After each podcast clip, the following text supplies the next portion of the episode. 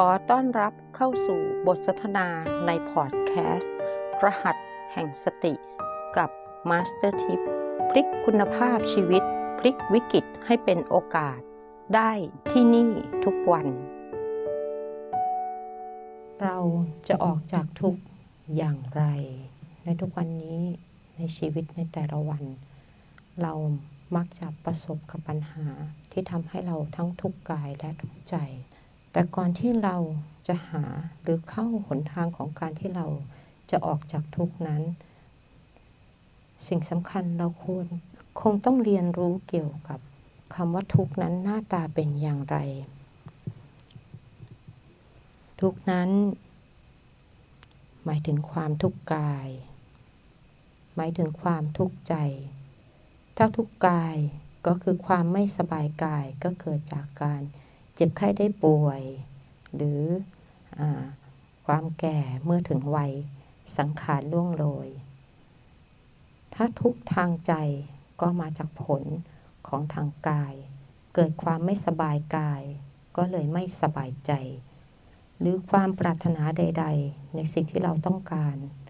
ในชีวิตประจำวันหรือความมุ่งหมายเป้าหมายสิ่งที่เราต้องการไม่เป็นอย่างที่เราคิดและสิ่งที่เรากลัวก็คือความสูญเสีย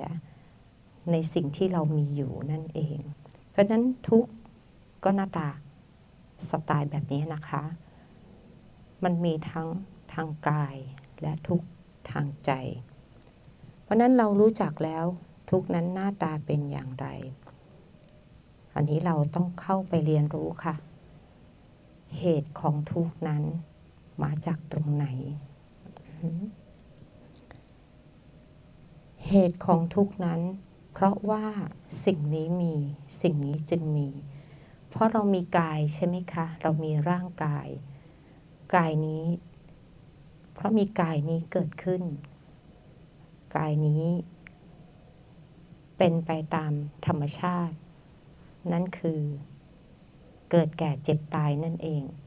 จึงเกิดทุกข์เหตุเพราะมีกายนี้จึงเกิดทุกข์แต่เราอาจจะไม่เข้าใจถึงธรรมชาติที่แท้จริงของกายกายนั้นเกิดขึ้นตั้งอยู่ดับไปนั้นทุกข์ทางใจก็จะคล้ายๆกันหรือเป็นแบบเดียวกันก็คือทุกอย่างเกิดขึ้นตั้งอยู่และดับไปหรือพูดง่ายๆนั้นเราอยู่ภายใต้กฎของธรรมชาตินั่นเองแต่เพราะเราไม่เข้าใจกฎธรรมชาติที่แท้จริงเพราะฉะนั้นเราจะเห็นว่าทุกสิ่งที่เกิดขึ้นนั้นและ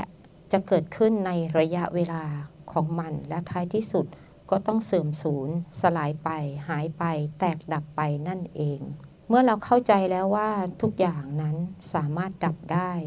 เราจะเข้ามาเรียนรู้ในหนทางของการดับทุกข์นั่นคือวิธีที่ถูกต้องถูกทำนองครองธรรมหมายถึงวิธีคิดวิธีพูดและวิธีการกระทำนั่นเองในการใช้ชีวิตของเราในแต่ละวันในโปรแกรมของ MRP นะคะอันนี้จะสะท้อนให้เราเห็นได้ชัดๆเลยก็คือเวลาที่เรานั่งปฏิบัติเราอยู่กับรหัสใช่ไหมคะทุกเกิดขึ้นไหมคะเกิดขึ้นทันทีเกิดขึ้นกับกายก็คือในเรื่องของเหน็บชาปวดและเราจะสังเกตเห็น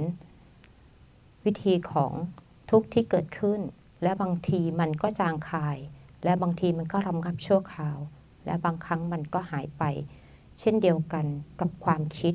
ความคิดก็เช่นเดียวกัน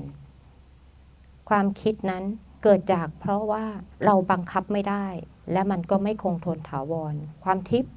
คิดนั้นเกิดขึ้นเพราะเรามีกายนั้นก็คือสมองนั่นเองสมองน่ะมีหน้าที่ประมวลผลมีหน้าที่จดจำทุกสิ่งทุกอย่างที่เกิดขึ้นที่เข้ามากระทบกายนั้นมีอายตนะ6คือหูตาจมูกลิ้นกายใจรวมอวัยวะภายในด้วยเป็น32เพราะฉะนั้นเพราะมีสิ่งที่เป็นภายในและมีสิ่งที่เป็นภายนอกคือรูปเสียงกลิ่นรสและสิ่งที่เข้ามาสัมผัสกายและมีความทรงจำเกี่ยวกับเวทนา เพราะเรามีประสบการณ์นั่นเองจึงเกิดแรงกระตุ้นทำให้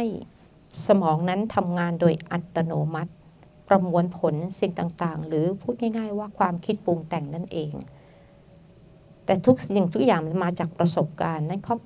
สมองนั้นทำหน้าที่จดจำไว้และตรึกตรองนึกคิดจนกลายเป็นอารมณ์อันนี้ก็หมายถึง PP นั่นเอง PP นั้นก็หมายถึงสิ่งต่างๆอะไรก็ตามแต่ที่เข้ามากระทบกายแล้วทำให้เกิดความรู้สึกสิ่งนี้เราเรียกว่า PP เพราะมีสมองมีหน้าที่ประมวลผลและจดจำทุกอย่างที่เกิดขึ้นนั่นคือประสบการณ์ในอดีตจึงทำให้เกิด PP ลบหรือ PP บวกและ PP ไม่บวกไม่ลบนั่นเองในการนั่งปฏิบัติเราจะกลายเป็นผู้สังเกตการหรือการเป็นผู้ดูจากเดิมที่เราเป็นผู้เล่นเราถอยมาเป็นผู้ดูดูอะไรคะคือดูหน้าที่ของกายที่เขาทำงานดูหน้าที่ของจิตของใจดูหน้าที่ของ PP หรือสิ่งต่างๆรอบตัวเราที่เข้ามากระทบเราทำให้เรา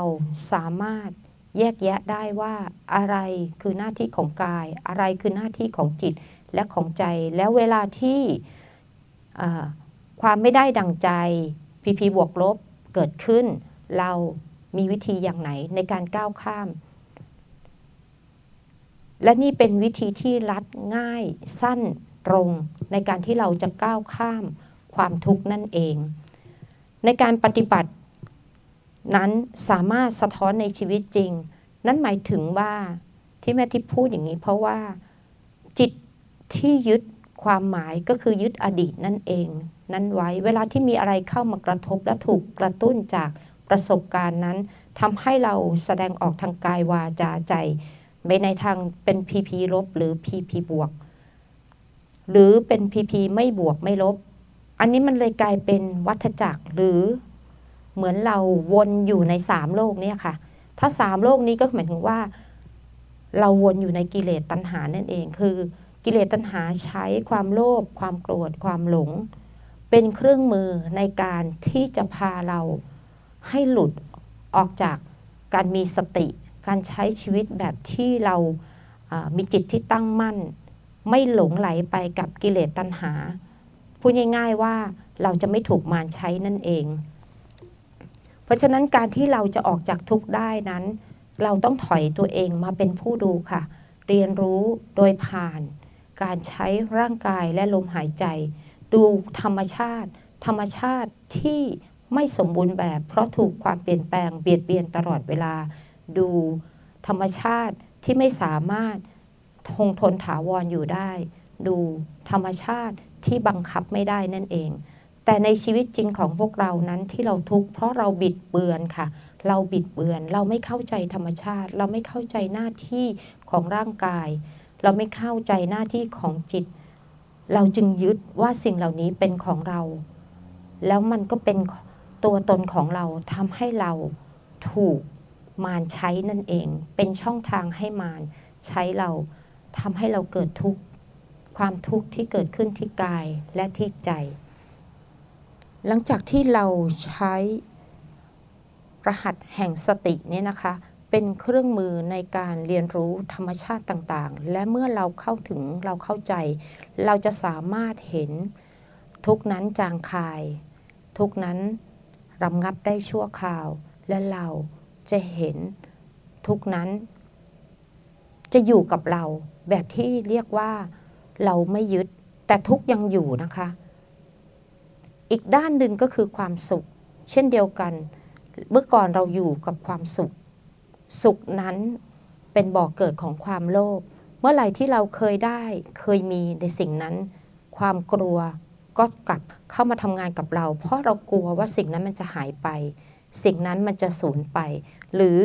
สิ่งนั้นอาจจะไม่พอสำหรับเราเราก็พยายามที่จะทำให้มันคงอยู่และให้มันมีมากขึ้นกว่าเดิมและนั่นก็เป็นบ่อเกิดของความโลภถ้าสิ่งเหล่านี้ที่เกิดขึ้นแล้วไม่สามารถเป็นได้ดั่งที่ใจเราคิดความโกรธก็จะตามมานะคะ เมื่อความโกรธตามมาแน่นอนความอาฆาตแค้นพยาบาทก็ตามมาความคับแค้นใจความขุ่นข้องใจก็ตามมาแล้วว่ายิ่งถ้าเราถูกตอบย้ำด้วยการที่ว่าเราไม่สามารถที่จะได้สิ่งนี้มาเหมือนที่เราเคยได้มาก็เป็นการตอกย้ำให้เราเชื่อว่าเราไม่มีทางที่จะได้สิ่งเหล่านั้นอีกจิตก็จะเกิดความท้อแท้ความเบื่อหน่ายและฟุ้งซ่านรำคาญใจเมื่อถึงเวลานั้นเราก็จะเริ่มสงสัยตกลงว่าเราเกิดมาทำไมว่าเราถึงไม่สามารถที่จะทำให้สิ่งนั้นคงทนถาวรอยู่ได้หรือสิ่งนั้นยังอยู่กับเราตลอดไปและทั้งหมดนี้ก็คือความทุกข์ที่เกิดขึ้นรหัสนั้นสามารถทำให้เราออกจากทุกข์ได้ค่ะด้วยการกลับมาอยู่กับปัจจุบันขณะในระหว่างที่เราปฏิบัติแน่นอนพีเข้ามากระทบเราฝึกที่จะให้จิตเรานั้นคุ้นเคยในธรรมชาติอันใหม่คือธรรมชาติที่เข้าใจถึงธรรมชาติที่แท้จริงว่าถ้าบังคับไม่ได้ไม่คงทนถาวรและเปลี่ยนแปลงตลอดเวลานั่นเองเมื่อนั้นเราจะเริ่มอยู่กับทุกข์และสุขได้อย่างไม่กังวลและเราเข้าใจด้วยว่า นั่นคือธรรมชาติที่แท้จริงนั่นเองเรียนเพื่อแจ้งตื่นเพราะทำอย่างสม่ำเสมอทำความรู้จักสร้างความคุ้นเคยใหม่กับกายและจิตอย่างเป็นธรรมชาติแล้วพบกันใหม่ในพอดแคสต์รหัสแห่งสติกับมาสเตอร์ทิป